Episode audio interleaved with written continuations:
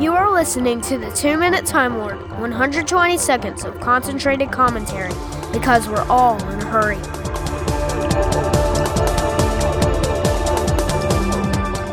Hi, I'm Chip Sutter, and this is two M T L three fifty.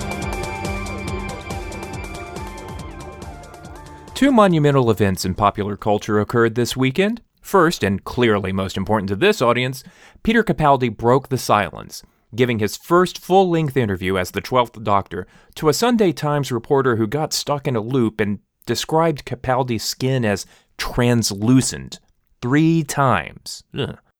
Second of all, Comic-Con International, where, according to my friend Kyle Anderson reporting on Radio Free Skaro this week, Doctor Who's presence was distinctly muted. Now listen as I effortlessly braid these two events together, like Chris Pratt.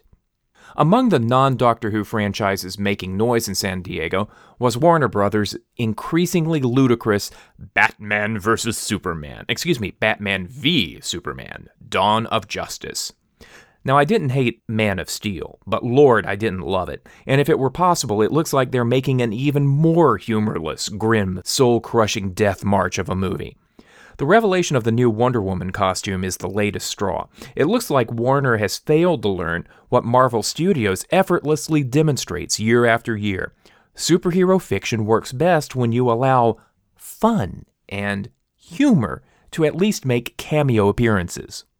Grim Dark Wonder Woman to go next to Grim Dark Batman and Grim Dark Superman and the Grim Dark twelfth Doctor. Say what? Well, in addition to Peter Capaldi's new dark and swooping costume, the Times interview revealed that there will be no flirtation with the companion, and it repeated Stephen Moffat and Mark Gatiss' descriptions of an older, trickier, fiercer, and madder Doctor. The previews and teasers have also suggested that, to repeat a fanish comment I've heard and dreaded, we're finally getting our Dark Doctor.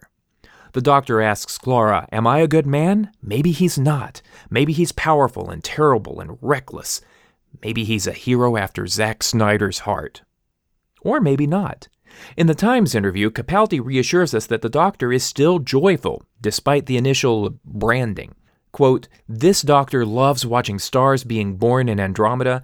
He's also thrilled to see litter blowing across the supermarket car park at dawn.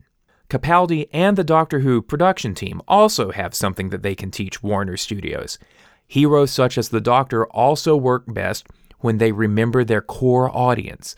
Doctor Who was created for, and remains targeted at, a family audience.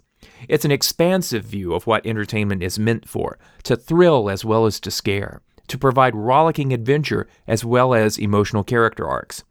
It seems clear that the twelfth Doctor will be less goofy than his three modern predecessors, although we've been fooled before. Remember that first Eccleston trailer, and contrast that with him being comically strangled by the Auton hand in the first episode. My point is that I don't expect Capaldi to be the Dark Doctor. I'm not even expecting him to be limited to shades of gray. There will be color, and there will be humor, and there will be joy.